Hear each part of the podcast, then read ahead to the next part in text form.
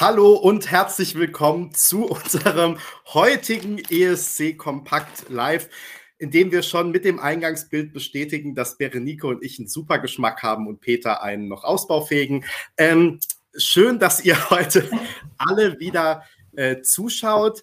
Wir haben einige Themen.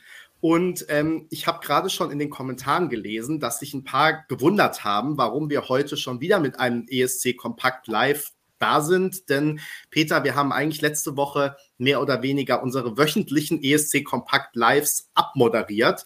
Ähm, jetzt stellt sich aber raus, es gibt auch schon wieder einige Ideen für die nächsten Wochen. Insofern wahrscheinlich werden wir öfter montags senden als nicht zu senden, aber dafür ist die ESC-Zeit ja auch da. Aber bevor äh, ich hier noch eine längere äh, Vorrede mache, möchte ich natürlich erstmal meine lieben beiden Blogger-Kolleginnen begrüßen, die heute mit mir hier sind. Nämlich zum einen, wenn es darum geht, wie es eigentlich ist, den ESC vor Ort als Presse zu erleben, darf sie natürlich nicht fehlen. Und ihr habt nach ihr gerufen. Sie ist eurem und meinem und unserem Ruf gefolgt. Berenike ist wieder da. Hallo Berenike, Hallo. schön, dass du da bist. Und wir haben auch dabei denn wenn es unter anderem um TikTok geht, darf er natürlich nicht fehlen. Peter, hallo Peter. Guten Abend zusammen. Ich freue mich sehr, dass wir heute in dieser Dreierkonstellation äh, da sind und ähm, mal die aktuellsten Entwicklungen besprechen können. Und ehrlich gesagt, ähm, wir haben ja immer viele gute Ideen, aber die Idee hatten wir gar nicht selbst, sondern tatsächlich, Peter, unter deinem Stück über die erneute TikTok-Kooperation zwischen der EBU und TikTok ähm, gab es die Anregung tatsächlich auch, dass wir mal in einem TikTok, äh, Gott, in einem TikTok sage ich so bin ich im Thema drin. Ja, es wird ja auch immer wieder nach einem ESC Kompakt TikTok-Kanal gefragt, aber damit lassen wir uns noch Zeit. Ähm, nee, nach einem äh, Livestream, nach einem ESC Kompakt Live zum Thema gefragt. Und wir haben natürlich auch sonstige Themen, denn wir wollen darüber sprechen, ob genau an Kathrin, ob Peter wirklich die Nachfolge von Peter antritt. Darüber müssen wir reden. Und außerdem kennen wir ja mittlerweile die Startreihenfolge und wir wissen, für ESC-Fans gibt es wenig Wichtigeres im Leben als die Startreihenfolge. Insofern müssen wir natürlich auch darüber äh, sprechen. Ihr Lieben, ihr, euch geht's gut? Fühlt ihr euch gut?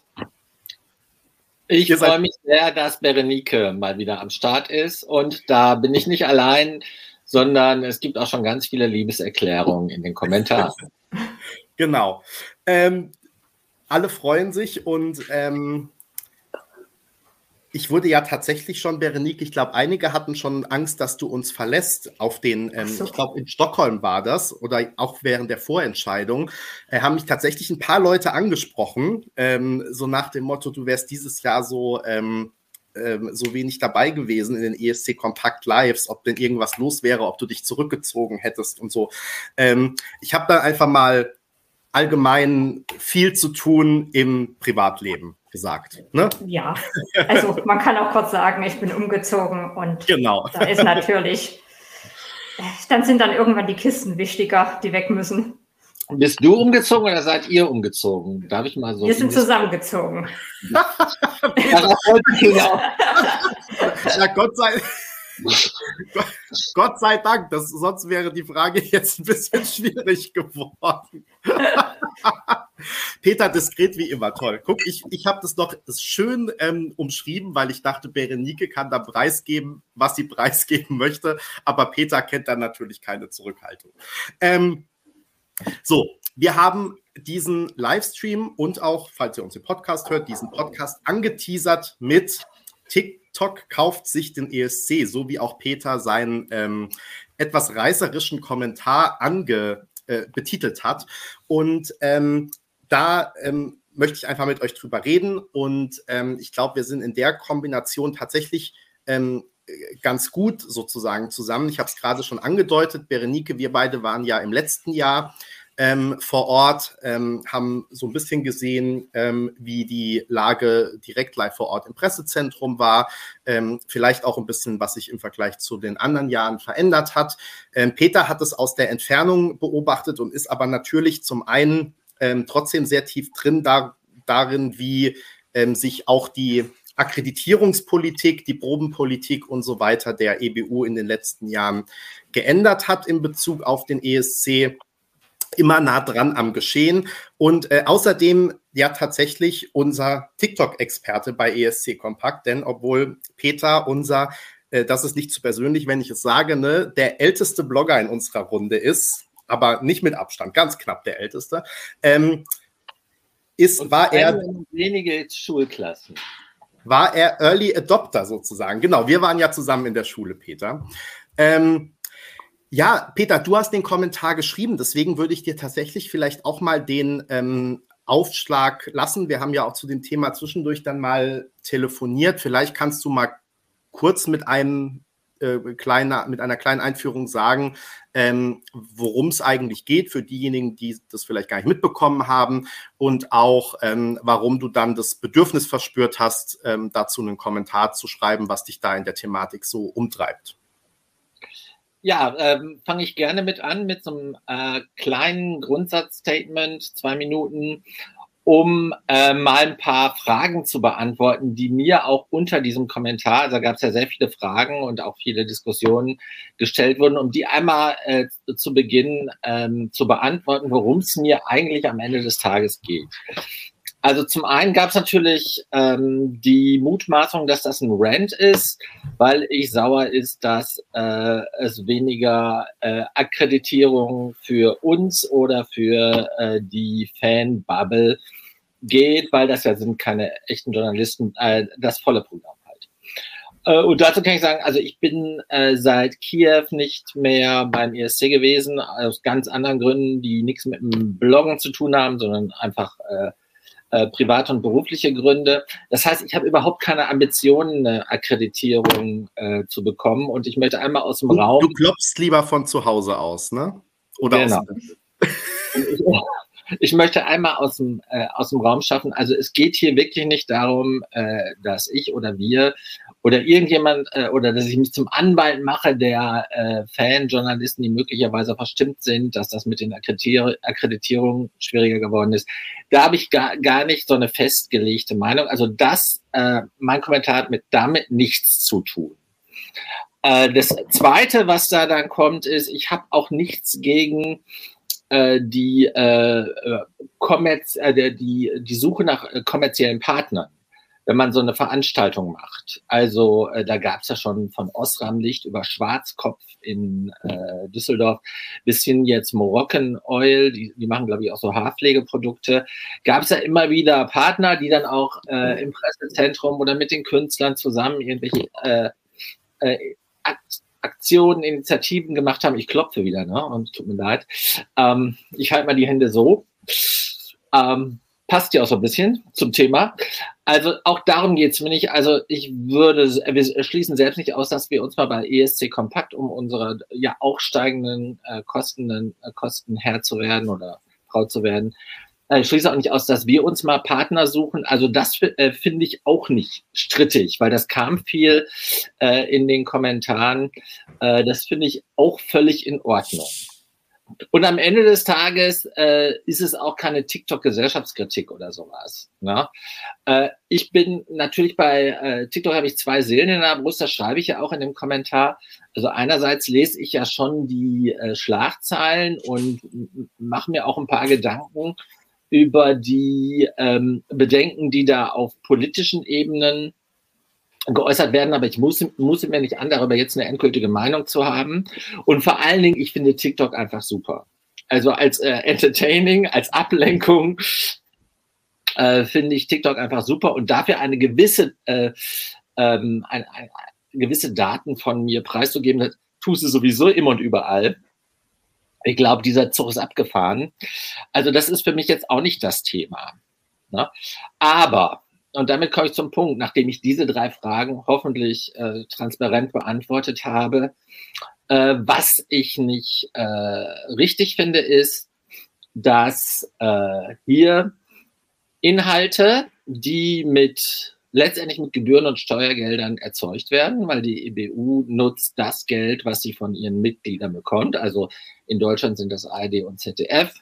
Das ist dann äh, das Schweizer Fernsehen, ORF. Jeder zahlt ein in die Kasse, ne, bekommt dafür Content und exakt dieser Content, der also eigentlich von den EBU-Mitgliedern bezahlt wird, wird jetzt an einen Player verscherbelt.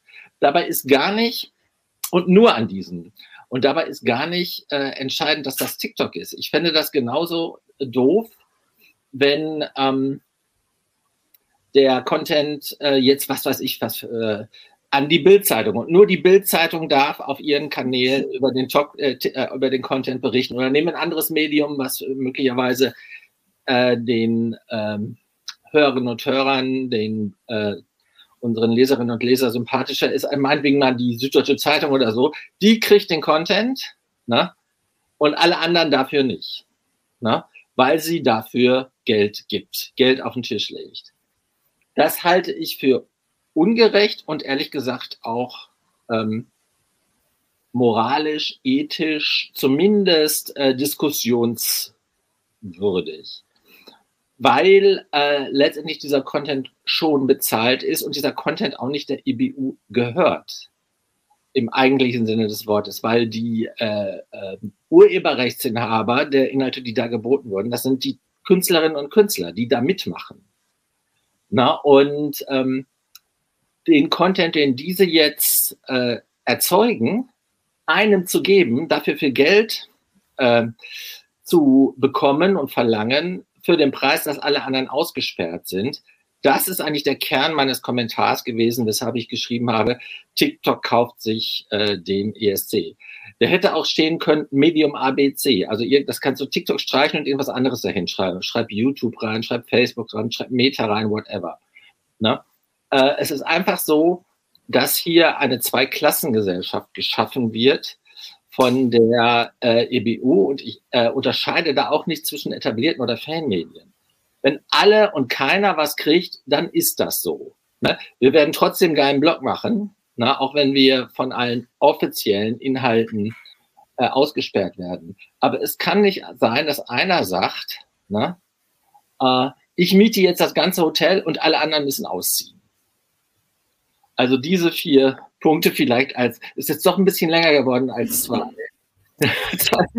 Das stimmt, es ist länger geworden, aber ich habe dich auch nicht unterbrochen, weil ähm, ich fand tatsächlich, dass du das ähm, sehr gut auf den ähm, Punkt gebracht hast. Ich glaube, der letzten hinkenden Vergleich mit dem Hotel würde ich streichen, aber ansonsten kann ich das auch alles eins zu eins ähm, unterschreiben. Und bevor ich jetzt gleich auch eine äh, Frage an Berenike habe, wollte ich eine Sache noch hinzufügen, nämlich letztendlich, du hast ja jetzt von dieser ähm, Plattformexklusivität gesprochen. Ne? Also letztendlich spezielle Inhalte gehen nur an TikTok und können auch nur da gesehen werden. Zum Beispiel, äh, also Behind-the-Scenes-Material ist ja angekündigt schon, wie viel wir dann von den Proben dort zu sehen bekommen, was niemand sonst zu sehen bekommt. Das wissen wir aktuell ehrlicherweise noch nicht. Das wurde in der Pressemitteilung mehr oder weniger ausgespart. Ähm, Womit ich so ein Problem habe, ist, ähm, also neben den Punkten, die du genannt hast, dass es eben auch eine hohe Barriere gibt, auf TikTok zuzugreifen, weil es ist eben auch bei TikTok ja nicht so, wie jetzt zum Beispiel bei YouTube, wenn man jetzt sagen würde, alles steht auf YouTube, okay, aber jeder kann den Link da ähm, einsetzen, äh, von irgendwo copy-pasten, kann sich das Video angucken, ohne sich einzuloggen und so weiter und so fort. Ähm, da gibt es sozusagen keine Sperre. Bei TikTok ist es ja wirklich ein bisschen problematischer, weil ich erinnere mich an letztes Jahr bei den Proben. Ich hatte irgendwie, weiß ich nicht, 20 aufgerufen und plötzlich konnte ich keine mehr aufrufen, weil ich jedes Mal dann aufgefordert wurde, direkt die App runterzuladen. Ähm, Plus, ähm, man merkt es ja schon, wenn wir mal TikTok-Videos eingebunden haben bei uns, das ist immer schwieriger. Manchmal kommt irgendwie komischerweise ein anderes Video als das, was man eingebunden hat. Also es ist einfach, ja, eine andere Art von ähm, von Hürde auch da, weil letztendlich kannst du TikTok auch gar nicht ordentlich nutzen, ohne A, die App runterzuladen und B, dich angemeldet zu haben. Ähm, und das ist, finde ich, noch so ein zweites Problem. Es ist, wie gesagt, also, weil auch wenn die sagen, äh, Probe nur auf YouTube, dann ist es natürlich auch eine gewisse Exklusivität. Ähm, aber A, für die kein Geld fließt und B, ähm, wo halt trotzdem jeder, der möchte, darauf zugreifen kann.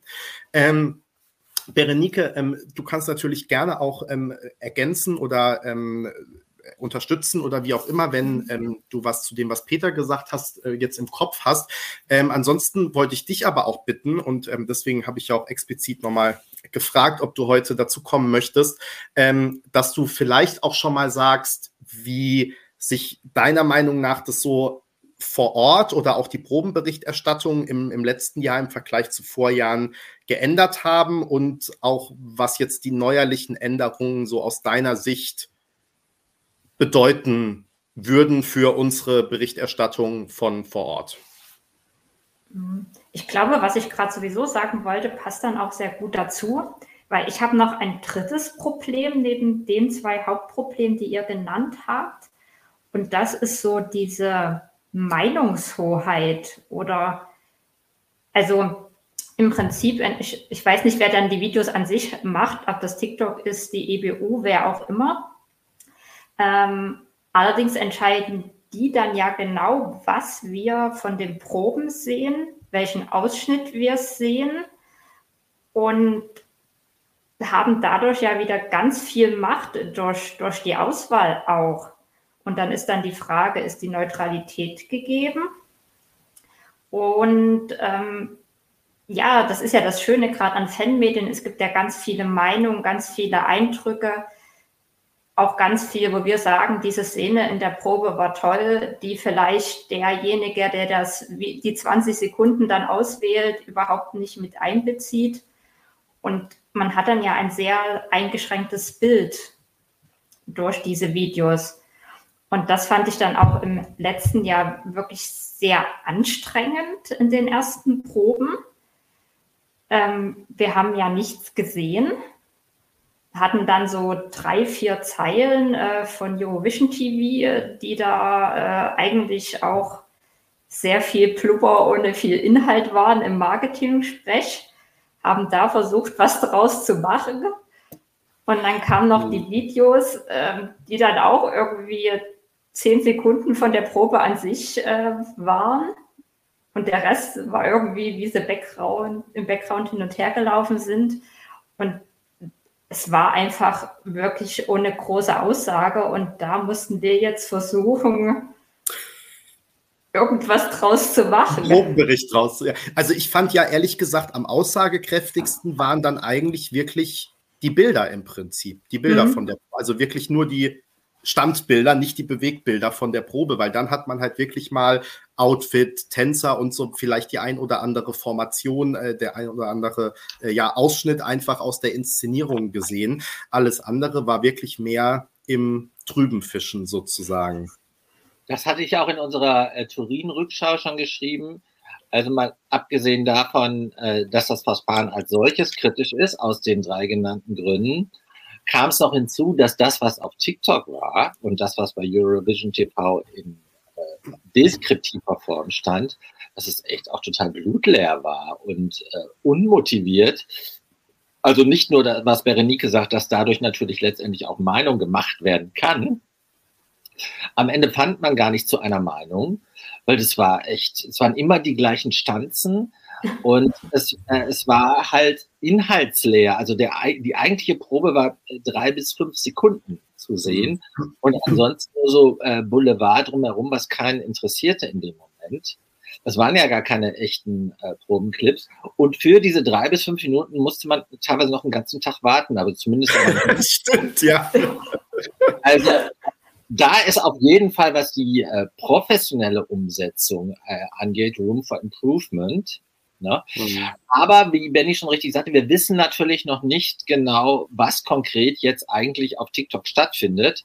Äh, wir wissen nur, dass auf TikTok, dass TikTok originären Zugang und exklusiven Zugang zum Material kriegt und alle anderen draußen bleiben müssen, weil das ist original von der EBU so angekündigt.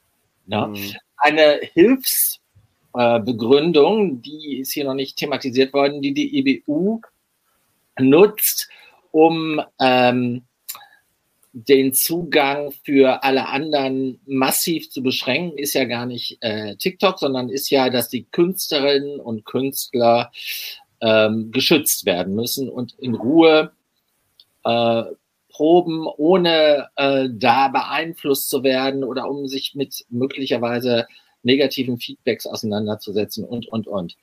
Äh, da, ähm, also dem kannst du dich erst, so ein Killerargument, dem kannst du dich erstmal nicht verschließen.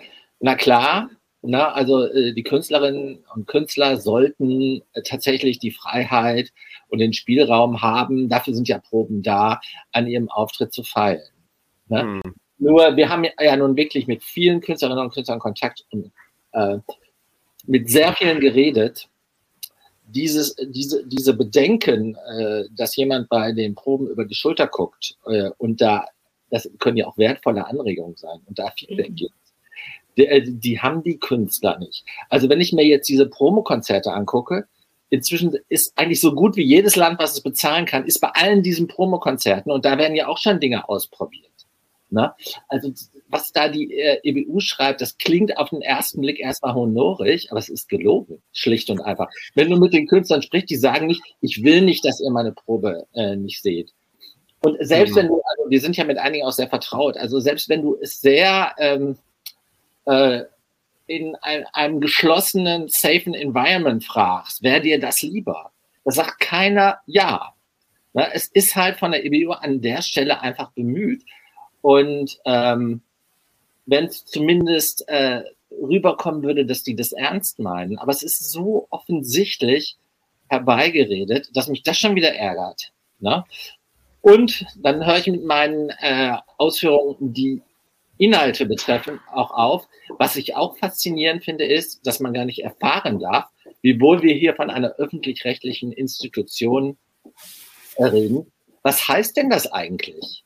TikTok wird official irgendwas. Ne? Ähm, niemand weiß, was TikTok zahlt außerhalb der EU. Auch die EU-Mitglieder nicht. Da haben wir eine ganze Reihe von denen haben wir gefragt, die wissen es nicht. Die erfahren es auch auf Nachfrage nicht. Hm. Ähm, Peter, ich wollte äh, zu dem ähm, Thema Künstler schützen was sagen, weil Berenike hatte das ja auch schon kurz angerissen.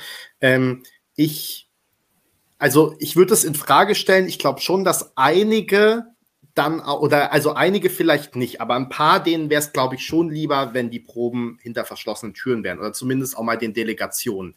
Aber ich glaube wirklich auch, dass es eher einen umgekehrten Effekt hat, weil, wie Berenique gerade gesagt hat, im Zweifel siehst du vielleicht ein Foto, auf dem jemand unvorteilhaft aussieht, oder dann, wenn es doch, wenn es wirklich so kommt, einen kurzen TikTok-Ausschnitt, das ja, der ja dann aber auch immer nicht das Fernsehbild ist, sondern aus der Halle, wo der Klang nochmal anders ist. Ähm, ich habe eher das Gefühl aus den letzten Jahren, da, egal ob das zum Beispiel bei uns im Probenberichten waren oder auch abends nochmal in den ESC Kompakt Lives, ähm, dass es fehlt halt dann die Einordnung. Also man kann gar nicht sagen, in dem TikTok-Video, das ist aber ein schlechter Ausschnitt oder das klang aber ganz anders am Bildschirm oder, oder, oder, ähm, sondern man hat eben wirklich nur das, was geliefert wird und kann das gar nicht anders einordnen. Plus, das kam gerade in den Kommentaren, das finde ich auch einen wichtigen Punkt. Ich finde, dadurch, dass beide Proben nicht mehr öffentlich sind, das bedeutet es eigentlich, für Fans, außer vielleicht Meet and Greets im Euro-Café, äh, Mittwoch bis Freitag, keinen wirklichen Grund gibt, ähm, oder nicht nur Fans, sondern auch Presse und also Fans, Fanpresse und Presse, ähm, vor Sonntag, sprich Red Turkey's Carpet, ähm, anzureißen, wird letztendlich auch den Künstlern dieser ganze, ich fühle mich eine Woche wie ein absoluter Weltstar, genommen, weil ich meine, die ersten reisen im Zweifel schon am Mittwoch wieder ab. Und ähm, wenn da die ganze Meute eigentlich erst am Sonntag in der Gastgeberstadt einfällt, hat man genau diese zwei Tage, in denen man dann aber, wenn man im ersten Semi ist, äh, zwei, äh, drei Durchlaufproben, zwei am Montag, eine am Dienstag macht, am Dienstagabend auf der Bühne steht und dann ist man ausgeschieden und fliegt am Mittwoch wieder nach Hause. Das war dann die ESC-Erfahrung. Und so furchtbar auch diese Pressekonferenzen mit den ganzen Fanjournalisten immer waren, ja, you're the most important, you're the most amazing person in the world and your rehearsal was wonderful and. Aber äh, wenn es doch stimmt, kann man das doch sagen. Ja, und hier habe ich dir noch ein Geschenk mitgebracht, was selbst gebackenes aus der Heimat oder meine Oma hat extra für dich noch gehäkelt. Also es war ja schon immer schlimm. Aber es war halt wirklich, die Künstler waren einfach zwei Wochen oder dann eineinhalb von mir aus, äh, wenn man sagt, erste Woche bis Mittwoch, wenn sie heimfliegen, weil sie im ersten Semi ausgeschieden sind, waren einfach absolute Superstars. Genau, wie die Eiswaffel schreibt, wie Madonna in Tel Aviv. So konnten die sich fühlen, ja. Ähm, nicht wie Gott in Frankreich, sondern wie Madonna in Tel Aviv konnte man sich fühlen, äh, wenn irgendwie ganze Hotelsuiten für einen freigeräumt wurden. Und ähm, ich glaube, also ich glaube, in diesem Jahr werden wir noch so einen Übergang erleben, weil das, glaube ich, auch erst bei den Leuten jetzt langsam ankommt. Aber wenn das weiterhin durchgezogen wird, werden ja wirklich sehr viele erst spät anreisen in den kommenden Jahren. Und ähm, ich finde einfach wirklich, dass es was von diesem ESC-Spirit wegnimmt und ähm, oder in die zweite Woche eben exklusiv verlagert, die aber manche Künstler dann gar nicht mehr voll und ganz ähm, mitbekommen. Und ähm, ja, das finde ich einfach, ähm, finde ich einfach schade und finde ich nimmt sowas von diesem ESC ähm, Spirit weg letztendlich auch. Ähm, aber ich drehe die Frage mal um. Wie, also glaubt ihr denn aber auch, dass, oder glaubt ihr vielleicht, um was Positives zu sehen, dass diese Rechnung aber aufgehen kann? Also ist es irgendwie so, dass durch TikTok und vor allem durch Exklusivität auf TikTok ist es dann wirklich so, dass da jetzt irgendwie neue tolle Zielgruppen erschlossen werden? Oder Peter, du hast das Geld angesprochen. Äh, kriegt man da so viel Geld aus dieser Partnerschaft, dass die BBC jetzt sagt, keine Ahnung, ja, dann können wir den ausrichten. Ohne TikTok-Kooperation hätten wir den nicht ausrichten können. Ähm, also gibt, seht ihr irgendeinen Vorteil? So mal gefragt.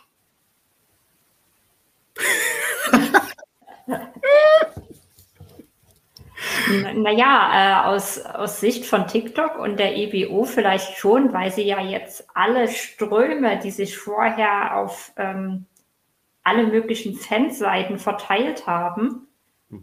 Weil es war ja faktisch so, in der ersten Woche hat man seine Infos von den Fanseiten gezogen.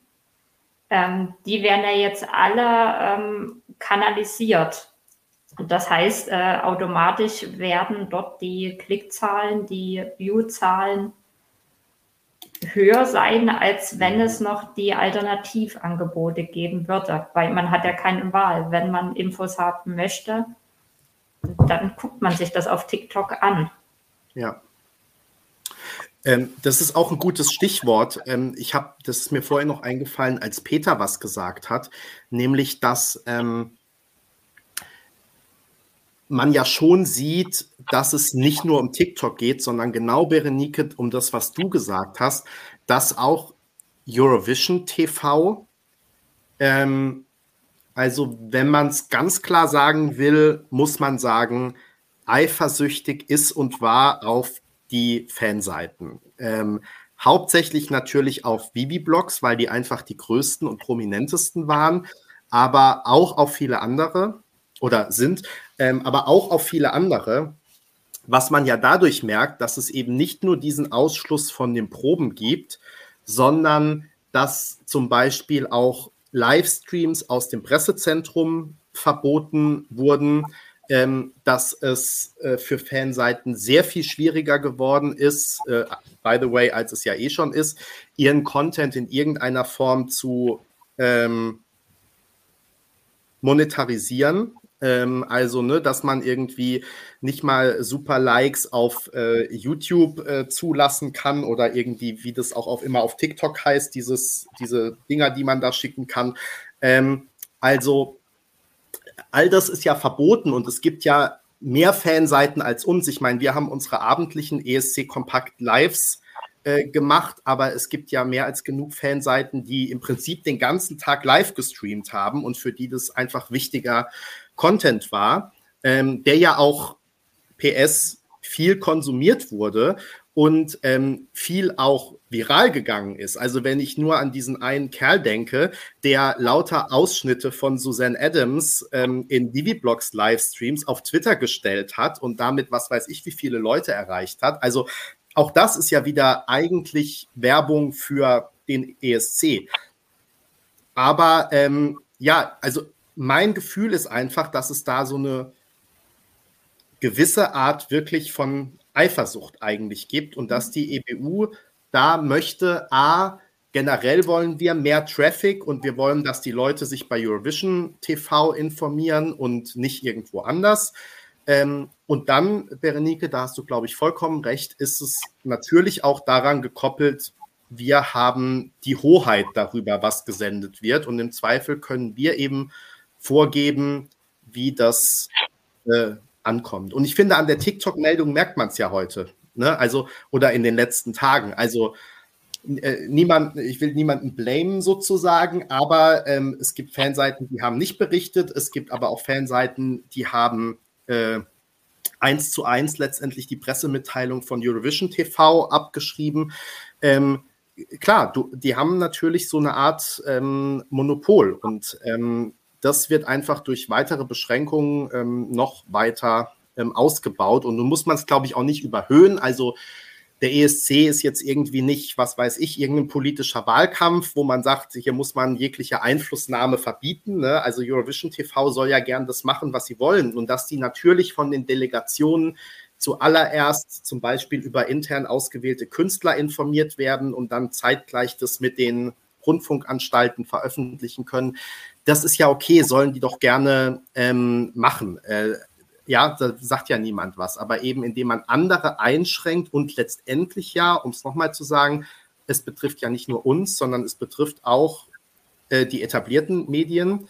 Ähm, deswegen ähm, finde ich einfach so ein bisschen, ist es schon auch Einschränkung von Pressearbeit. Und wir haben es ja gesehen, Berenike, im letzten Jahr auch, wie dann teilweise da EBU-Leute durchs Pressezentrum gelaufen sind und nachgezählt haben, wie viele Journalisten jetzt an welchem Tisch mit welchen äh, Fanmedien zusammensitzen oder nicht, um zu gucken, ähm, ob die Leute, die über ein bestimmtes Medium akkreditiert sind, wirklich nur über das, für das Medium schreiben oder doch noch ein irgendwas zu einem äh, Fanmedium beigetragen haben. Äh, das war natürlich schon auch ein bisschen bedenklich im Hinblick auf Pressefreiheit. Und irgendwas rauscht jetzt. Ich glaube, wir müssen tatsächlich uns mal ähm, stumm machen, wenn wir nicht reden und jetzt mache ich mich stumm. Äh, ist denn alles gesagt oder ja, Berenike, bitte. Nein, äh, ähm, also was ich auch noch sehr problematisch finde,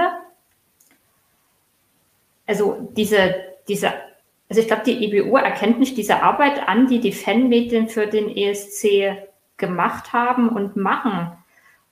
Ähm, also ich sehe das jetzt aus meiner ganz persönlichen Sicht. Ich wäre nie der ESC-Fan, der ich bin, hätte es damals den Prinzblock nicht gegeben. Der halt ähm, mit den Rollbox von den Proben, das hat mich vorher alles nicht interessiert und das hat mich zu einem vielen tieferen Fan gemacht und ich denke auch viele, die tieferer drin sind. Jeder hat dann irgendwann so sein Medium gefunden äh, wo er halt gern die, die News und Berichte verfolgt. Und das kann uns, äh, hat uns die EBU damals nicht geboten und kann sie auch nicht in dieser Vielfalt. Also das, sie kann ein was bieten und wenn sie Leute an sich binden soll, will, dann soll sie das über Qualität schaffen. Dass die Leute ähm, sagen, wow, das ist toll, was mir die bieten. Ich gucke mir das freiwillig an. Und jetzt ist es einfach, ähm, dass die Leute gezwungen werden, dahin zu gehen, in denen alles andere äh, ja runtergedrückt wird. Und ähm, damit auch ganz viel Vielfalt. Also zum Beispiel, ich mag halt diese schriftliche Blogstruktur sehr, weshalb ich erst Prinzleser, jetzt ESC-Kompaktleser bin. Es gibt Leute, die mögen halt das Videoformat mehr, äh, andere, die irgendwelche über Twitter dann äh, verfolgen, wie jeweils halt äh, live twittert, äh, die Vorentscheider. Also es gibt ja auch unterschiedliche Art und Weise, Weisen, wie jeder den ESC gern konsumiert. Und das kann mir ja die EBO in dieser Vielfalt gar nicht bieten, wie das die ganz vielen verschiedenen Medien mir bieten können. Punkt.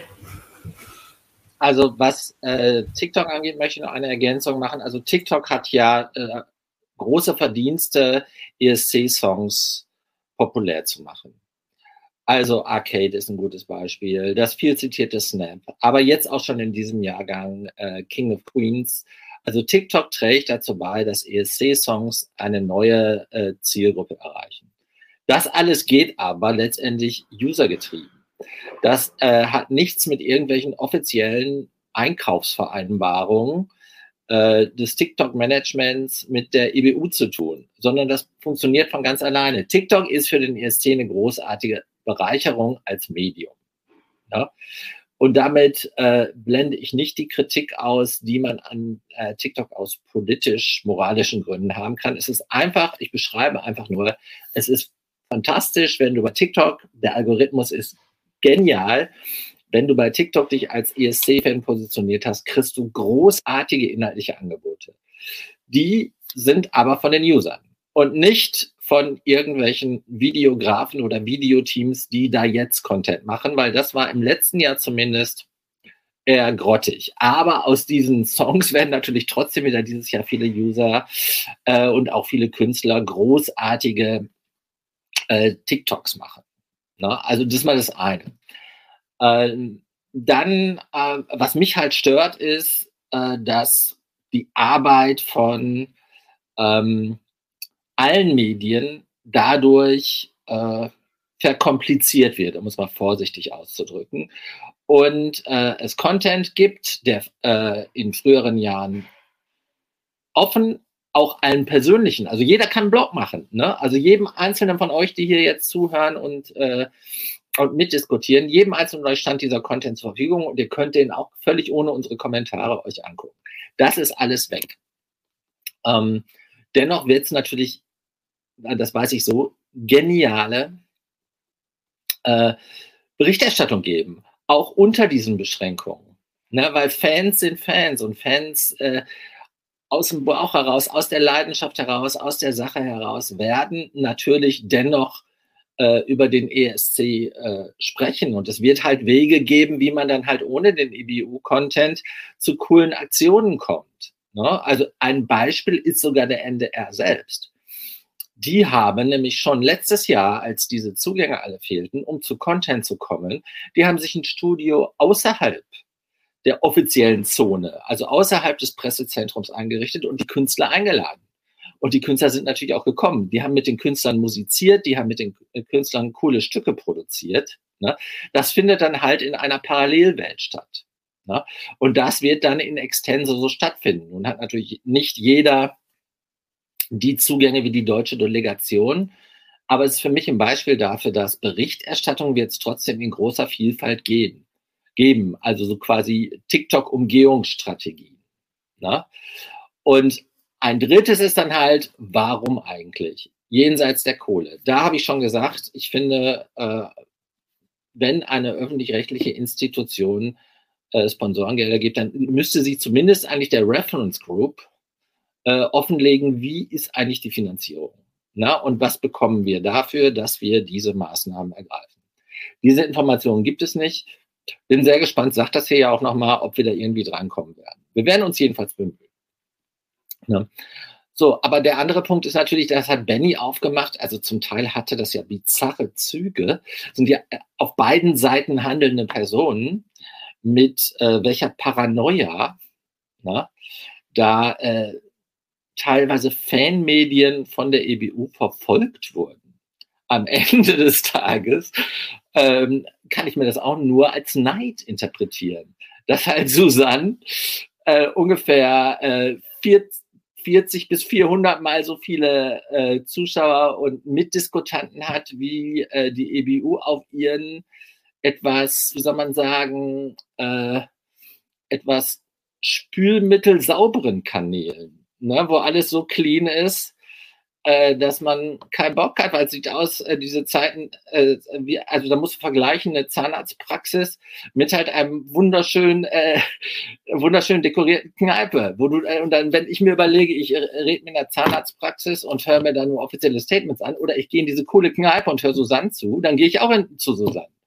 Bitte sag nichts gegen sterile Umgebungen, weil ähm, wir mussten ja bei unseren jetzt ein bisschen wieder aus der, ähm, ich mache es nicht zu persönlich, aber ähm, aus, der, aus dem Nähkästchen geplaudert. Wir mussten bei den Akkreditierungsunterlagen diesmal auch interessanterweise unseren, unseren Real-Life-Arbeitgeber angeben, was ich schon sehr strange fand. Also zusätzlich zu ESC Kompakt musste man dann noch sagen, was machen die Leute, was mache ich eigentlich im wahren Leben?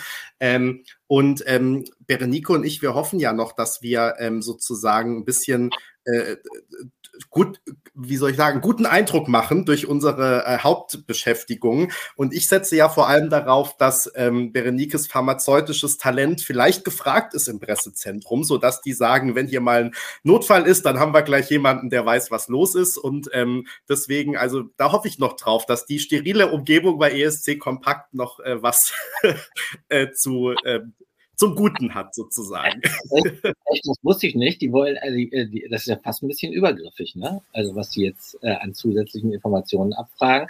Da fragt man sich, wofür brauchen die die? Okay, also ich, mir fällt nur im ICE ein, äh, ist ein Arzt an Bord, wird hier ab und zu durchgefragt. Ne? Äh, aber genau, da schreibst du auch äh, Jenny Aber trotzdem wirst du ja nicht, wenn du dein Ticket kaufst für die Deutsche Bahn, gefragt, sind sie Arzt? Dann gibt es einen Nachlass oder whatever. Ne? Also das ist schon nochmal eine andere Kultur, die die IBU da aufmacht. Aber ich habe Wobei, äh, um die IBU etwas in Schutz zu nehmen, kann sein, dass das wirklich eher äh, von UK-Seite kam, weil dann in Klammern auch irgendwas da stand, die Authorities wollen das wissen oder sowas in die Richtung. Danke, Berenike, für die, für die Versachlichung, auch wenn es natürlich nicht äh, in die gute Erzählung passt. Also ich hoffe jeden Fall auch, dass, dass Sie noch hoffen, dass es irgendwelche diplomatischen Verwerfungen gibt, wenn Sie mich ablehnen und mich deshalb jetzt äh, zulassen. Mal schauen. Wir sollen ja schon im Laufe des, äh, der Woche äh, Bescheid bekommen. Insofern, wir lassen uns mal überraschen. Hier, Duspra schreibt natürlich auch ganz ähm, neutral, das ist britische Gesetzgebung. Also insofern, ähm, ja. Wobei dafür war es natürlich auch ein bisschen, also äh, ganz ehrlich, was kann jemand damit äh, anfangen? Also, wenn da jetzt steht, keine Ahnung, äh, was wird mir so einfallen? Äh, Sparkasse Travemünde oder so. Also, was ist, also keine Ahnung, ohne Adresse, ohne Nummer, ohne sonst irgendwas. Ähm, ja, okay. Anyway. Ob es bei der Sparkasse Travemünde wohl viele ESCs setzen, frage ich mich jetzt gerade. ich weiß es nicht. Falls, falls ihr bei der Sparkasse Travemünde arbeitet, bitte meldet euch. Wir suchen euch. Ähm, Gibt es eigentlich in Travemünde eine Sparkasse? Ja, wahrscheinlich schon. Ja, bestimmt. Wir gucken mal. Ähm, Sollen wir, wir haben ja jetzt sehr lange schon wieder über, ähm, ah, guck mal, die Sparkasse Travemünde, die Geschäftsstelle Travemünde gehört natürlich zur Sparkasse Lübeck. Also wir nehmen euch auch, wenn ihr ähm, bei der Sparkasse Lübeck arbeitet. Bitte, bitte meldet euch, wir sind gespannt. Ähm, ihr beiden, ich fand es eine super spannende Diskussion und ähm, wir haben noch ganz viele Aspekte letztendlich gar nicht angesprochen. Ne? Also diese Frage mit TikTok und China. Peter, du hast es am Anfang sozusagen als den nicht zwingendsten Grund beschrieben, was ja aber nicht unbedingt heißt, dass das nicht einer von Gründen auch sein kann, das Ganze kritisch zu sehen. Aber ähm, ich glaube, da können wir in der Tiefe jetzt gar nicht mehr ähm, rein und letztendlich gibt es natürlich auch tausende äh, Stellen und Behörden und Experten, die sowas viel äh, besser bewerten können als wir. Deswegen glaube ich, ähm, hat es auch ganz, hat es auch Sinn gemacht, dass wir ähm, eher äh, aus ESC-Sicht und als Fansicht und Fanjournalistensicht ähm, berichtet haben und jetzt weniger vielleicht auch auf politische Dimensionen oder Datenschutzfragen und so weiter ähm, eingegangen sind. Ich, ähm, wir wollten aber noch über zwei weitere Themen sprechen. Und ähm, die große Frage, die uns ja beschäftigt, ist,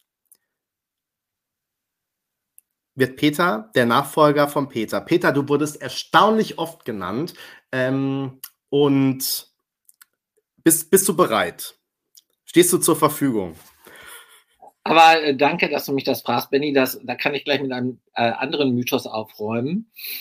Ähm, also ich werde weder Nachfolger von Peter Urban und auch äh, war, bin und war auch nie ähm, Eurovision.de äh, Songchecker. Und das, liebe Leute, ist privat gewähltes Schicksal. Also das ist nicht fremdgespinnt, das habe ich für mich selbst so entschieden. Ihr habt mich ja hier, Ne? Und äh, ich würde mal sagen, das Glas ist immer halb voll. Ne?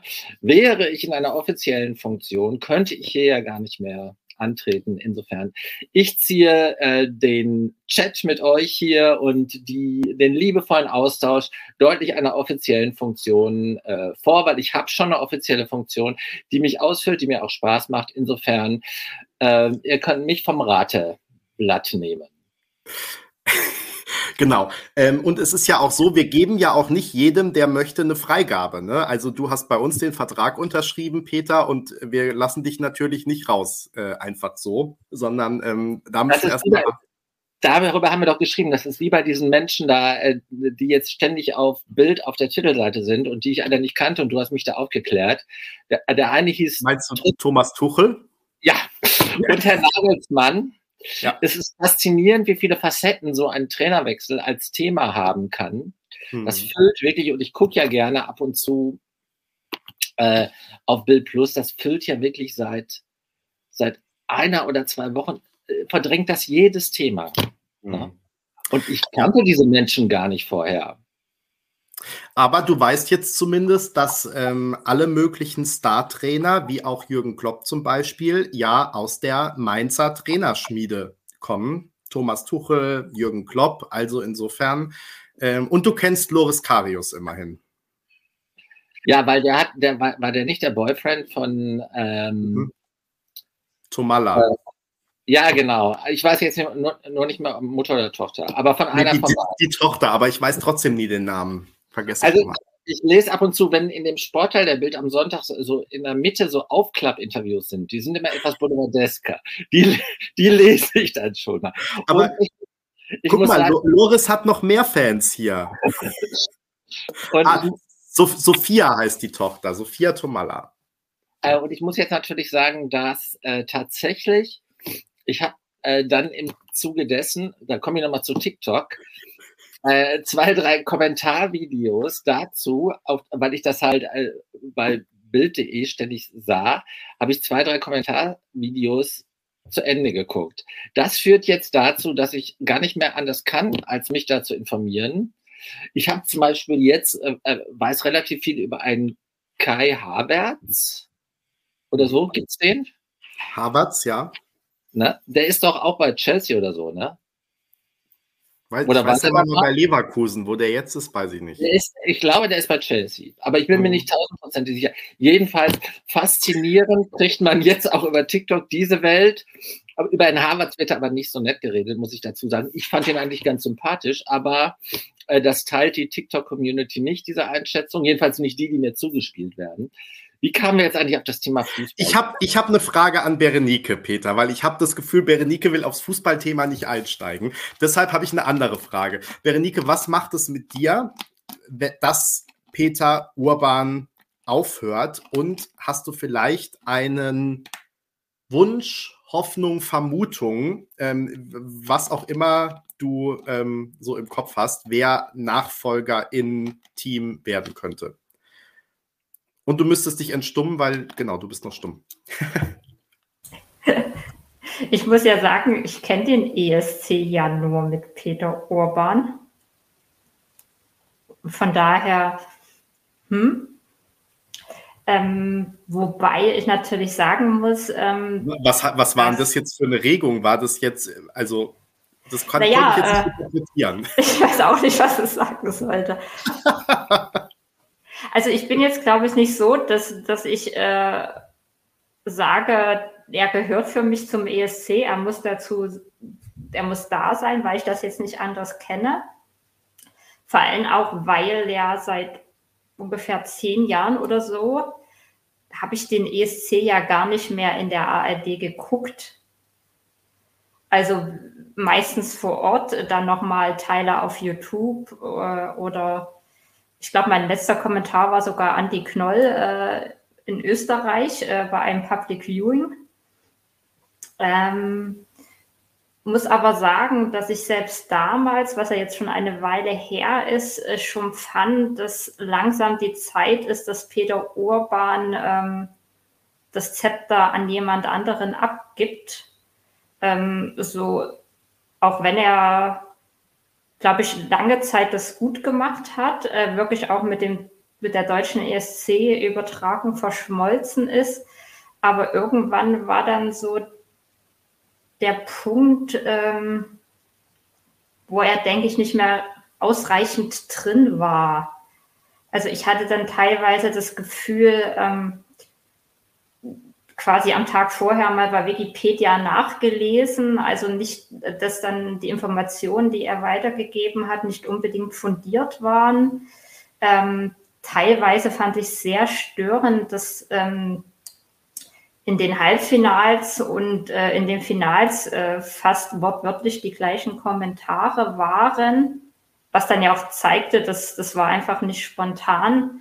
Und ähm, teilweise ähm, hat mir die Neutralität gefehlt.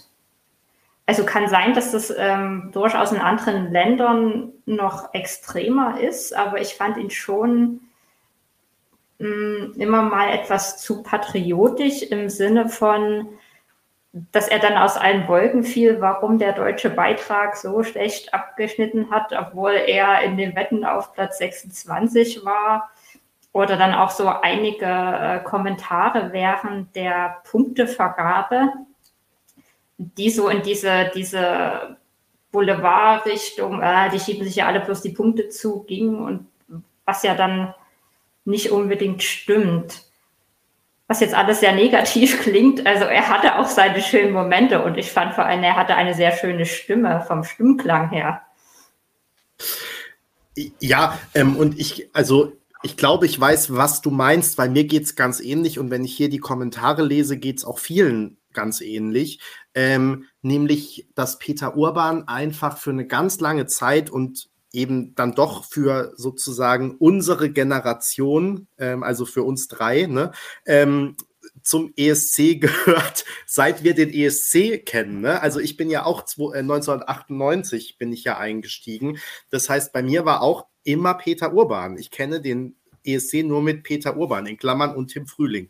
Und ähm, also ich kann euch nur empfehlen, guckt euch mal den äh, Leon ESC an, den Leon ESC ohne Leon ja letztendlich den äh, Ulf Ansorge äh, kommentiert hat, nur im dritten des NDR. Das ist bestimmt auf YouTube verfügbar. Ja. Das ist grandios, grandios, wirklich lustig.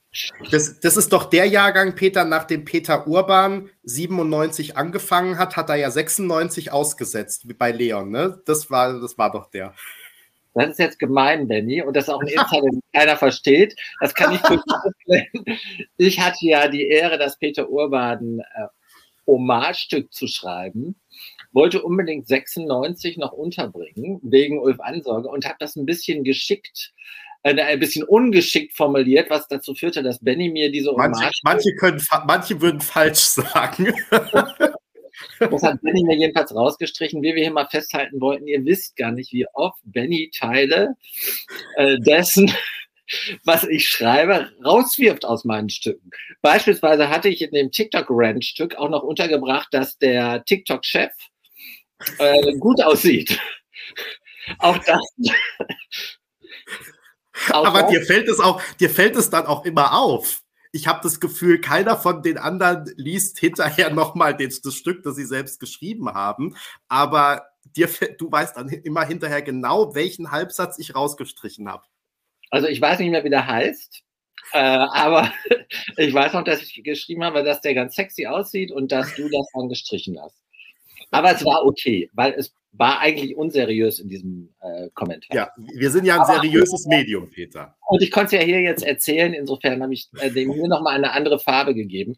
Gut, ich ja. muss ich muss jetzt, ich muss mir zwei Minuten Kaffee holen. Ich ja, gerne, weil ich wollte ja eh noch was zu Peter Urban sagen und dann bin ich aber auch noch gespannt, was du gleich sagst. Dazu musst du aber gar nicht das hören, was ich sage, glaube ich. Ähm, Ja, weil, also, genau, ich wollte Berenike dir eigentlich nur zustimmen und sagen, dass es mir ganz genauso geht. Nämlich, ähm, dass Peter Urban einfach für mich immer die Stimme des ESC war und das auch wirklich über lange, ähm, über lange Jahre so, dass ich es gar nicht in Frage gestellt habe. Und ähm, ich aber in den letzten Jahren mehr und mehr auch das Gefühl hatte, dass es wirklich ähm, Zeit wird, dass auch mal frischer Wind reinkommt, was für mich auch gar nicht unbedingt gleich hätte sein müssen. Also jetzt vielleicht schon im Jahr 2024, aber ich hätte mir durchaus auch vorstellen können, dass man vorher zum Beispiel mal ähm, jemand Zweiten mit reinnimmt, ne, so wie das mit Michael Schulte ursprünglich mal für 2020 vorgesehen war ähm, oder dann auch äh, eben bei Europe Shine Light äh, gemacht wurde, ja, ähm, dass man vielleicht aber auch ähm, mal abgewechselt hätte, also mal gesagt hatte, jemand anderes macht die Halbfinals zum Beispiel, die ja sowieso in Deutschland, in Klammern leider, nur auf Spartensendern laufen. Und insofern kann man ja durchaus da mal experimentierfreudiger sein. Ähm, und ähm, ob das dann Leute gewesen wären, die mehr im Thema ESC drin sind. Also ich denke da zum Beispiel an die Eurovision.de Leute, die ich mir da sehr gut vorstellen könnte. Alina, Stefan, ähm, Konzi. Oder ob man auch sagt, man nimmt mal sowas ganz Abseitiges, ja, also jemand, der sozusagen einfach eine neue Zielgruppe dann auch anspricht, wo Leute dann sagen, ich schaue mir das jetzt an, ähm, weil es wird eben von meinem liebsten, whatever, Musiker, Moderatorin, äh, was auch immer, äh, der Kommentar gesprochen.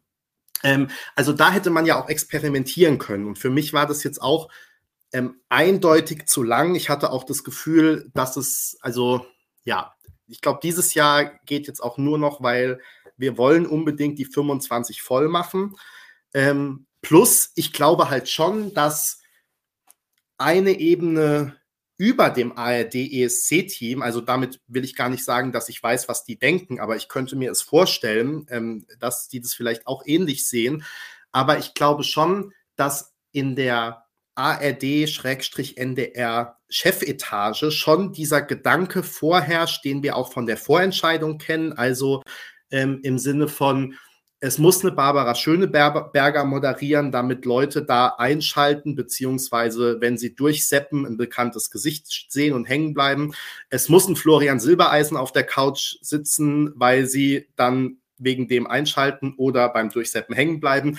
Es muss ein Peter Urban den Grand Prix äh, kommentieren, weil so war es ja schon immer. Und wenn die Leute dann den ESC sehen und dann hören sie Peter Urban, dann kommt dieses heimelige Gefühl auf und so kennen wir es, so wollen wir es, so lieben wir es.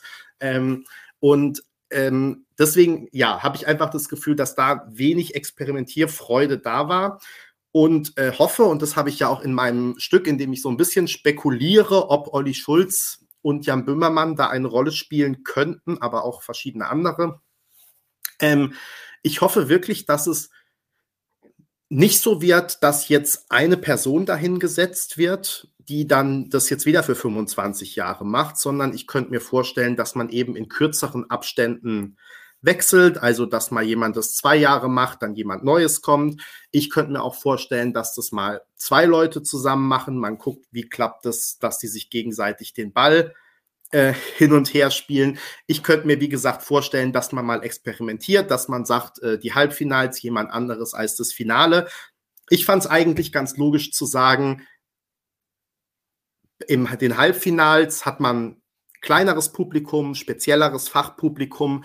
Da nimmt man eher jemanden, der vom Fach ist, dann auch wirklich. Und beim richtigen ESC, beim Finale, ähm, nimmt man dann jemanden, der vielleicht bekannter ist oder einer größeren Menge bekannt ist. Ähm, in den Kommentaren wurde dann anders argumentiert und eher das umgekehrt vorgeschlagen, sozusagen eher beim Halbfinale äh, Dinge ausprobieren, mal Leute von außerhalb nehmen und neue Zielgruppen erschließen und im Finale dann aber jemanden, der sich gut mit dem ESC auskennt. Äh, man kann sich da unterschiedliche Sachen vorstellen und ich bin ähm, sehr gespannt, wie der NDR sich dann entscheiden wird und auf was es ähm, hinausläuft. Cheers, Peter. Ich habe jetzt wirklich sehr lange geredet. Jetzt hätte ich fast nicht mehr gewusst, was ich noch sagen kann. Ähm, ich bin mal gespannt, wie ähm, deine Erinnerungen äh, an und mit Peter Urban sind und natürlich auch, ob du einen Wunsch oder eine Hoffnung hast, was jetzt passiert, äh, sei es explizit Personen oder auch welches Modell du bevorzugen würdest. Also erstmal Entschuldigung für die Unhöflichkeit, äh, dass ich jetzt mitten in der Live-Show mir einen Kaffee holen gegangen bin. Aber äh, ich finde, es ist nichts besser und das motiviert mich auch hier zu quatschen, als echt frischer Espresso Macchiato. Gleich doppelt. Und der schmeckt auch nur dann, wenn er frisch ist. Also den kann ich nicht vorher brauen und dann hier trinken. Den muss man dann frisch trinken. Also sorry nochmal. So, zum Thema. Ähm, also zum einen, Jana, I'm very sorry. Ne? Jana, wir trinken mal zusammen Kaffee, dann erkläre ich dir, wieso Kaffee immer frisch sein muss. Und ich gebe auch den Kaffee raus. Ähm, was wollte ich denn jetzt sagen? Achso, also, es gibt ja äh, für mich bei dem Thema zwei. Meldet euch, wenn ihr mit Peter einen Kaffee trinken wollt oder wenn ihr bei der Sparkasse Lübeck arbeitet. oder, oder beides. Das wäre mal eine Kombi. Lübeck ist ja gar nicht so weit von Hamburg. Und ich habe auch eine Cousine in Lübeck. Na, und eine Patentochter, die treffe ich da Ostern. Also ich wäre Ostern in Lübeck. Also wer Ostern in Lübeck ist. Der, äh, der Italiener, wo wir hingehen, heißt Gianni. Das ist ein echt cooler Typ. also kann ich eh empfehlen. Ich weiß aber nicht, wie der Laden heißt. Ich weiß nur, dass der Wirt Gianni heißt. Ähm, was wollten jetzt sagen? Ich grüße Gianni an dieser Stelle und meine Verwandtschaft in Lübeck. Und jetzt zu Peter Urban. Also ich finde, es hat zwei Aspekte. Ich finde, wir sollten eigentlich jetzt noch nicht so viel spekulieren über die Nachfolge, sondern erstmal Peter Urban feiern. Also bei all dem, was natürlich gerade was Berenike gesagt hat, also was Berenike gesagt hat, habe ich ja nicht gehört, aber was Berenike gesagt hat, stimmt natürlich. Ne? Also es gab dann schon mal äh, zum Schluss auch Dinge, die suboptimal gelaufen sind, sagen wir es mal ganz vorsichtig.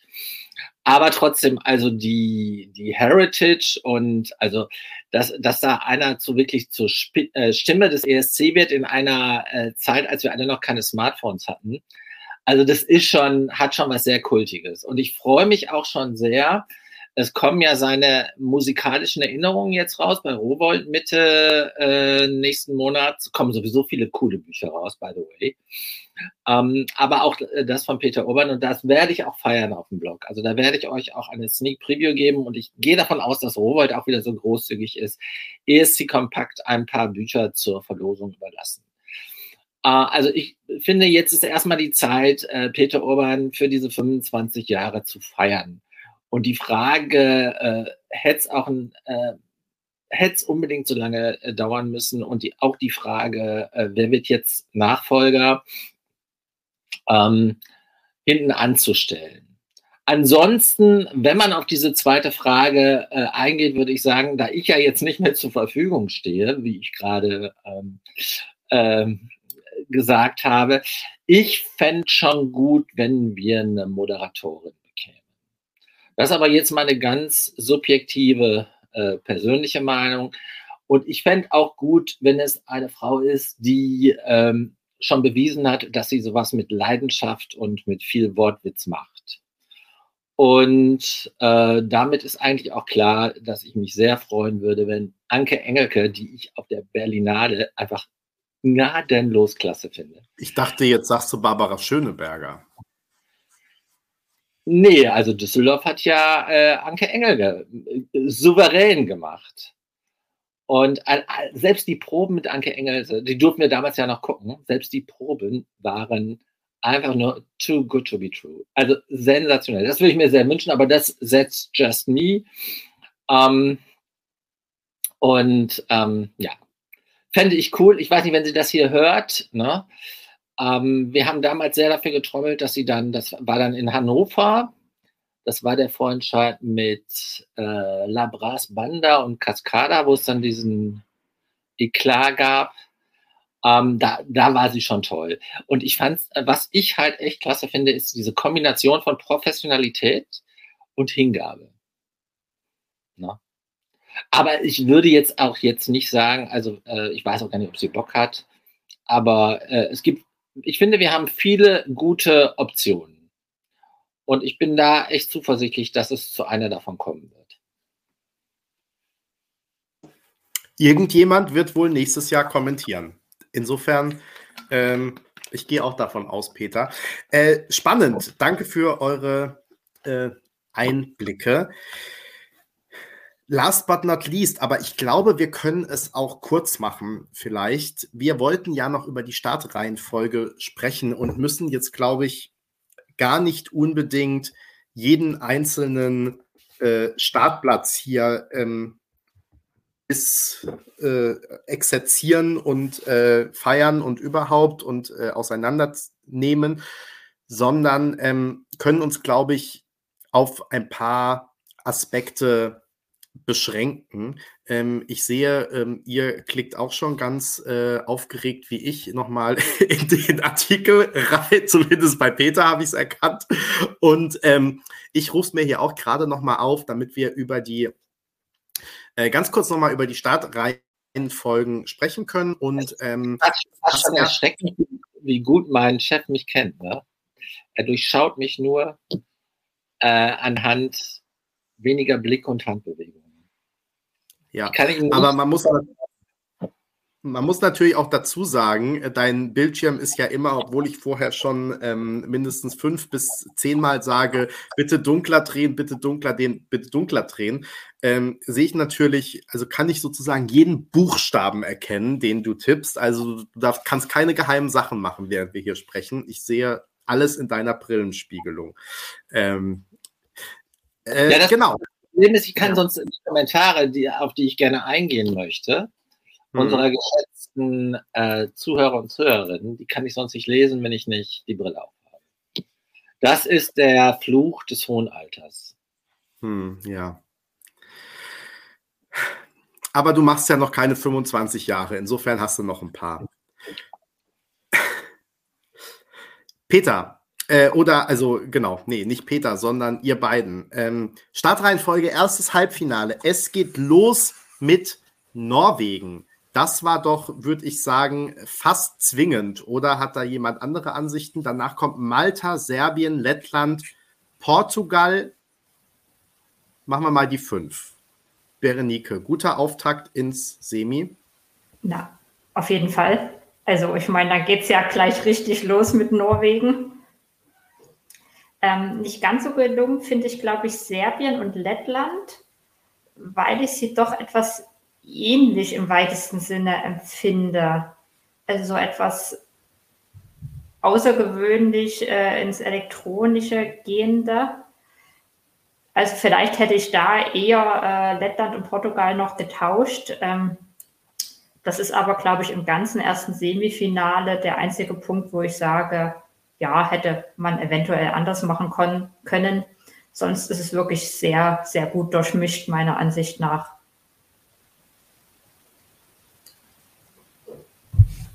Dann äh, gehe ich mal direkt weiter. Ähm, wir haben auf Startposition 6 Irland. Danach kommt Kroatien und die Schweiz. Damit ist dann, wenn ich es richtig weiß, die erste Hälfte vorbei. Ähm, nach der Schweiz kommt Israel, Moldau und dann auf elf Schweden. Peter, ist das schon der große Favoritensturz?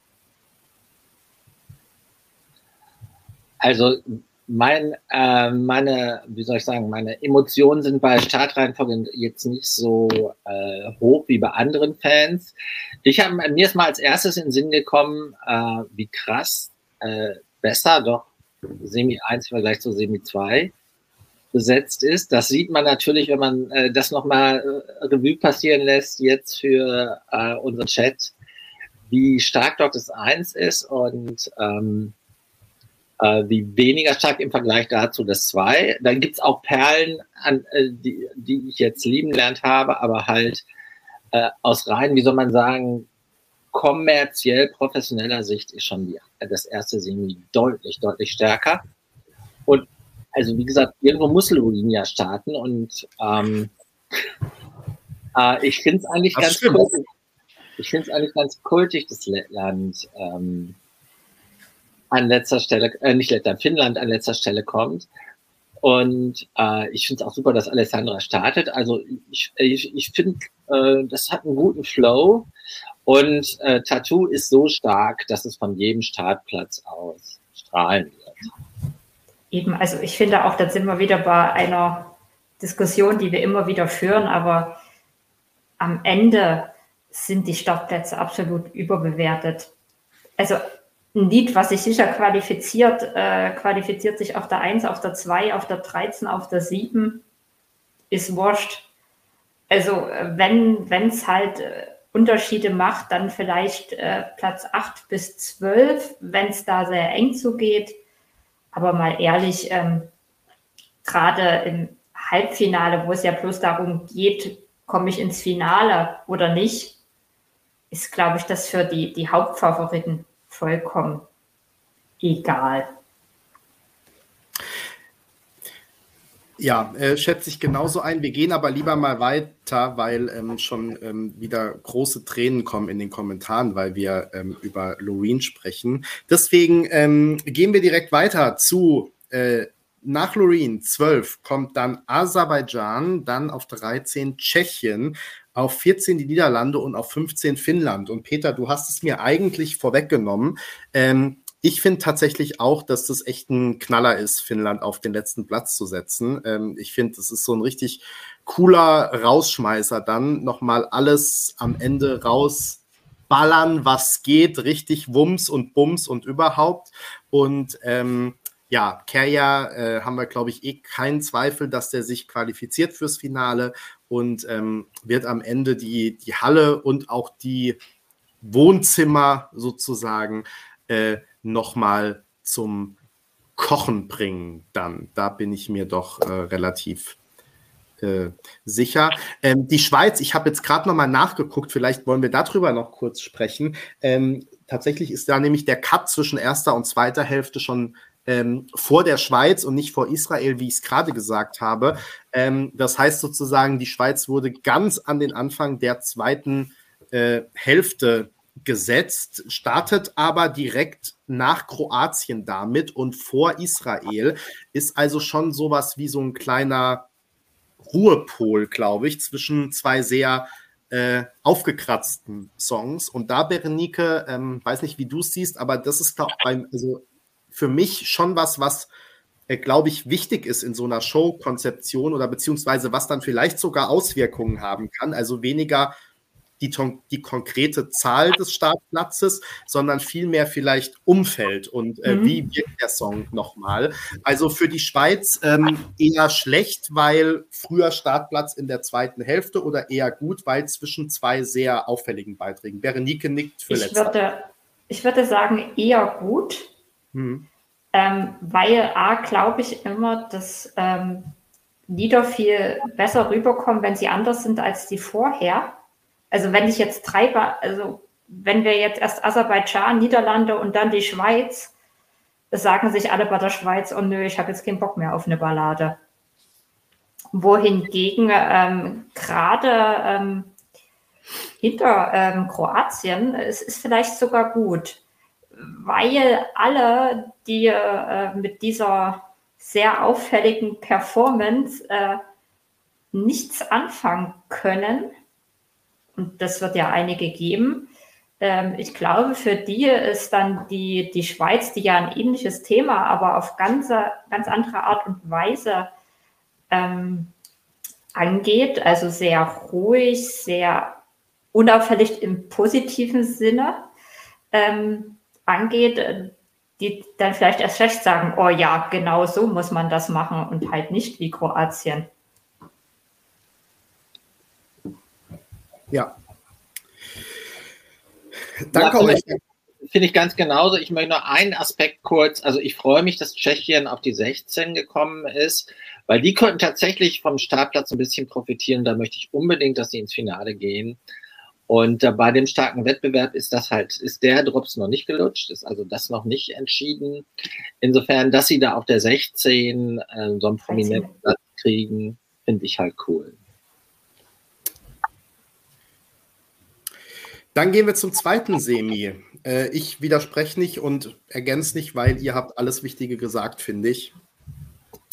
Ähm, auf Platz 1 haben wir Dänemark. Peter, das ist doch ein guter Einstieg für dich, glaube ich. Ich finde es ein bisschen, ja, okay, kann man machen, muss man nicht. Auf 2 kommt dann Armenien, äh, auf 3 Rumänien, auf 4 Estland, auf 5 Belgien. Ich hätte ja ehrlich gesagt damit gerechnet, dass Gustav die Show ähm, vielleicht eröffnen äh, darf. Jetzt ist es anders gekommen. Äh, Dänemark, gute Wahl.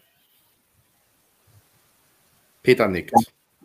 Doch, also äh, als ich den Live-Blog gemacht habe, war ich jetzt von O'Reilly gar nicht so begeistert, aber im Nachgang äh, gehört das inzwischen zu meinen Favorite äh, Songs und vielleicht weiß die EBU schon, weil da soll sich ja an der Inszenierung einiges ändern. Vielleicht weiß die EBU schon mehr. Jedenfalls, wenn das richtig äh, klasse auf die Bühne gebracht wird, also richtig äh, mit Schwung und viel Sympathie. Äh, und Stimme. und, ja, gut, ja, klar. Und er, Stimme und er, ist ja nicht, nicht schlecht. Ja, da, äh, in der Tat, und da, das ist noch ein Risiko. Aber wie gesagt, wir, wir, das Glas ist immer halb voll, wir, äh, wir trauen dem mal.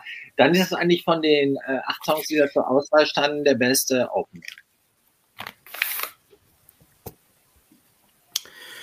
Okay. Ähm, sechs, also wir hatten auf fünf Belgien, dann kommt auf sechs Zypern, auf sieben Island, auf acht Griechenland und auf neun Polen, 10 Slowenien. Zu dem Block habe ich ehrlich gesagt relativ wenig äh, Meinung. Ich habe aber schon ein bisschen das Gefühl, Peter, dass das eintritt, was du gerade schon angeteasert hast, so nach dem Motto, wir bringen halt alles irgendwie in eine Reihenfolge, aber letztendlich spielt es auch keine große Rolle, ähm, weil doch auch so einiges an äh, Mittempo dabei ist. Ne? Also wenn ich jetzt irgendwie so gerade sehe, Zypern, okay, ist eher eine Ballade, aber dann doch eher so eine äh, also jetzt keine ganz, ganz langsame, sondern schon eher mit Tempo. Ich finde auch Island, Griechenland, äh, dann Polen ist ein Song wieder, der relativ nach vorne geht. Aber ähm, ich finde, es ist schon so ein bisschen auch grau da in der Mitte des zweiten Semis, wenn man es mal so sagen will, vielleicht. Ja, das Problem ist, dass ja gerade in der ersten Hälfte des zweiten Semis fast alle Lieder irgendwie in die Richtung gehen. Also mhm. die haben ja auch nicht viele Möglichkeiten. Ja. Polen war dann schon die nächste Hälfte, ne? Polen war haben, schon die nächste, genau. Mhm. Dann haben sie ja sofort, wo es ging, dann wieder eine schnelle Nummer hingesetzt. Ja. ja. Genau. Ähm, dann geht es nämlich weiter. Ach, Slowenien habe ich gerade schon gesagt. Äh, Georgien, San Marino. Dann wird es also äh, rockig. Österreich auch schnell. Ähm, Österreich finde ich auch mit einem super Startplatz auf der 13. Äh, danach kommt dann Albanien, Litauen und Australien als Rausschmeißer. Also darauf setzt man jetzt offenbar. Ne? Zum Ende muss immer noch mal ein lauter Kontrapunkt gesetzt werden und nochmal richtig auf die Pauke gehauen werden. Auch das wieder eine gute Wahl, oder? Das macht Hoffnung fürs Finale, äh, wenn Deutschland die zweite Hälfte zieht, ne, dass die äh, Verantwortlichen, hm. die Programmverantwortlichen Lord of the Lost vielleicht weit nach hinten stellen weil ja ein äh, rockiger Rauschmeißer am Ende ähm, dieses Jahr gewünscht ist, wenn man äh, das, äh, die Reihenfolge im zweiten Semi als Indikator nimmt. Ansonsten würde ich zur zweiten Hälfte, zweites Semi sagen, ich freue mich, dass Österreich einen guten Platz bekommen hat. Vor allen Dingen äh, drumherum ist auch nichts, was richtig funzt. Also insofern können die Mädels richtig strahlen in der zweiten Hälfte. Ach, die österreichischen Mädels, ja. Mhm. Berenike nickt auch. Volle Zustimmung. Und übrigens Lord of the Lost, also ich finde ja entweder eins oder.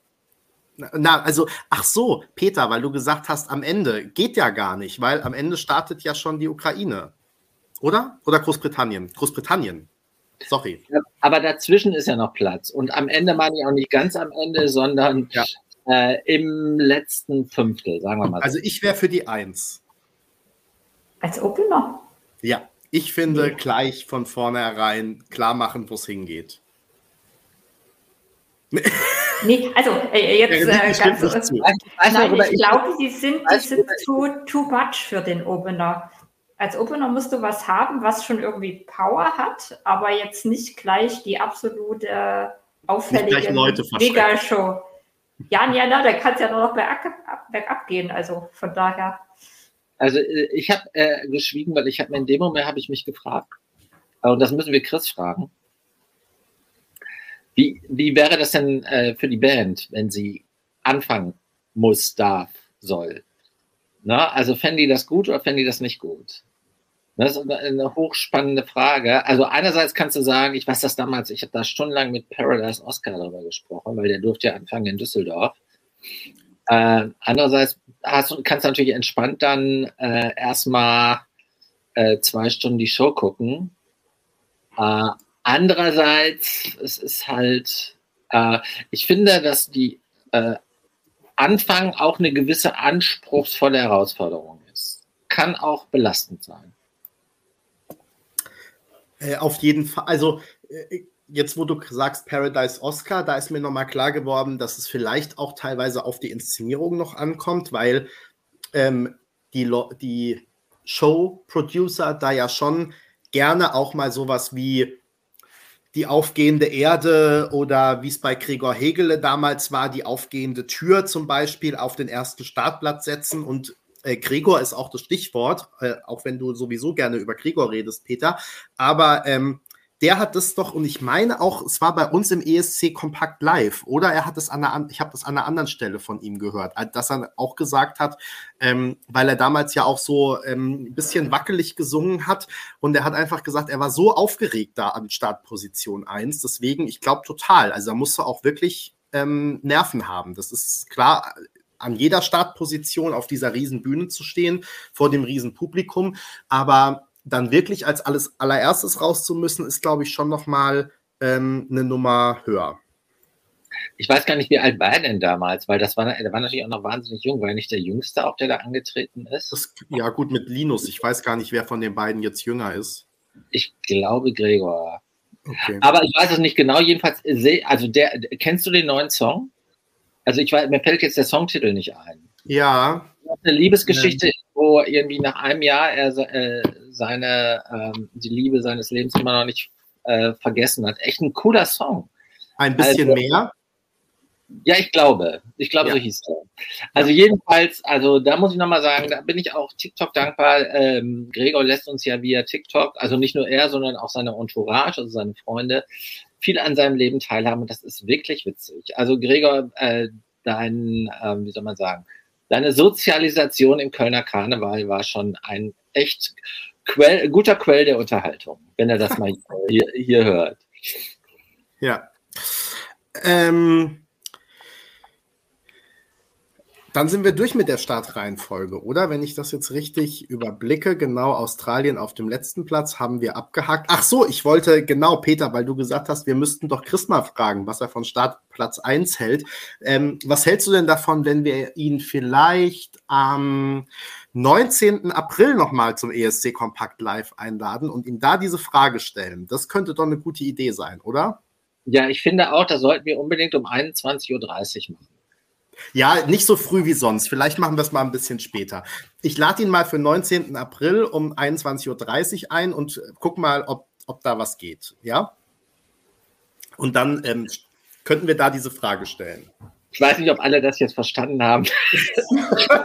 ich, ich fürchte für alle, dass man es im Podcast vielleicht nicht versteht, sondern nur, wenn man sieht, wie wir uns dabei äh, ein abgrinsen. Also, liebe Leute, äh, um es nochmal auch für die Podcast-Hörer klar zu machen, also äh, Lord of the Lost sind bei uns am 19.04. um 21.30 Uhr zu Gast. Was für mich auch wieder ein Signal ist, die Jungs, die waren ja jetzt auch, da hat äh, Dusupor ja wunderbar berichtet, die waren ja jetzt auch beim äh, OGAE Wirtshaus, Wirtshausfest in äh, München. Also die Jungs sind am 19. um 21.30 Uhr. Äh, den äh, ist, war es ein Anliegen, uns auch einen Timeslot zu geben. Und so ähm, ist er dann fast noch hell, würde ich sagen. Stimmt, jetzt können wir es ja sagen, die haben uns angefragt. Ne? Nee, Quatsch. Also wir haben angefragt und tatsächlich hat Chris heute eine Rückmeldung gegeben. Ähm, und insofern, äh, da freuen wir uns sehr. Genau, und ähm, was wir aber natürlich auch noch ganz, ganz wichtig dazu sagen müssen, ist, dass ähm, vorher am 11.04., wie schon angekündigt, meine ich, Remo bei uns sein wird um 19 Uhr, aber nur bis 19 Uhr 45 oder 50. Und am 3.4.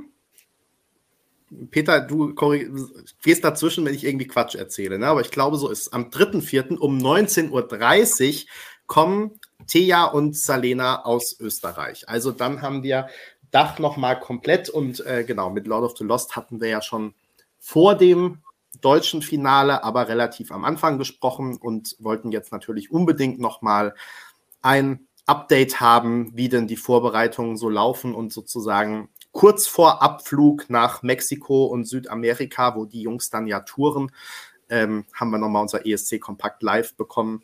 Ähm, äh, genau, gerade kam auch die Frage, Ayatilo, genau, warum gerade der 19. April? Ähm, wir, waren, wir sind natürlich ganz genügsam und haben gesagt, wir hätten euch gerne nochmal hier, schlagt uns was vor, wir machen alles möglich sozusagen.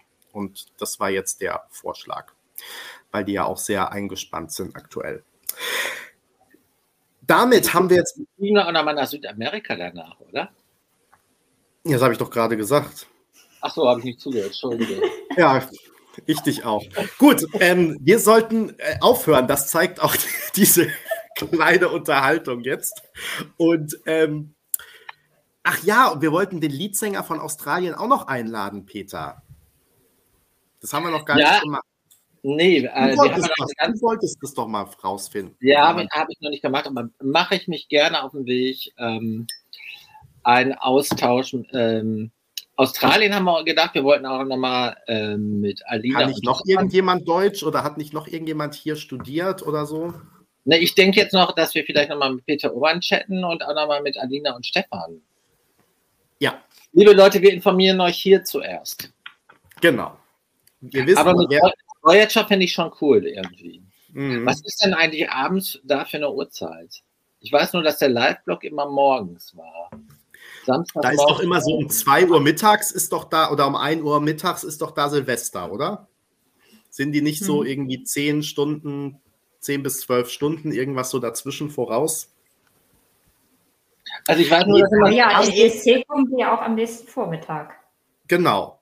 Nee, ja. ähm, weil hier gerade steht, äh, Daniel Estrin oder Daniel Estrin, wie auch immer er sich nennt, kommt aus Hamburg. Nein, er kommt aus, ach, für die Songchecks habe ich es nachgeguckt. Buchholz in der Heide. In der Nordheide, genau. Ja. Da Und der hatte, schon, der, der hatte auch schon, also er spricht auch noch Deutsch, hat auch schon äh, Interviews auf Deutsch gegeben in äh, Heavy Metal äh, Special Interest. Äh. Ach, das war da, wo du gesagt hast, er hat auf Deutsch Interviews gegeben und als ich dich dann gefragt habe, können die nicht auch übersetzt gewesen sein, hast du gesagt, das könnte natürlich auch sein. Liebe Leute, liebe Leute, so ist mein Alltag. So ist mein Blogger-Alltag. War das ein Video oder ein schriftliches Interview? Ein schriftliches Interview. Okay, wer sagt es ihm, dass das zwar auch auf Deutsch da stehen könnte, aber nicht auf Deutsch geführt sein? Nein, das waren mehrere Quellen. Also ich bin mir relativ sicher Hier, Nia, ja. weiß auch Bescheid. Er spricht akzentfrei Deutsch. Also, Danke, Nia es ist ausgemacht. Davon abgesehen, wir sind ja wirklich Profi-Journalisten und insofern können wir natürlich auch Interviews auf Englisch. Also das sollte jetzt ja auch nicht das machen wir ja auch immer mal wieder oder Fragen stellen oder wenn wir die Leute bei Eurovision in Concert oder so interviewen. Genau. Okay, ihr beiden, äh, vielen Dank, dass ihr äh, mit mir über diese drei sehr spannenden Themen gesprochen habt. Vielen Dank, dass ihr alle zugeguckt habt, obwohl wir letzte Woche gesagt haben, dass es heute gar keinen Livestream gibt, wart ihr trotzdem sehr zahlreich wieder hier.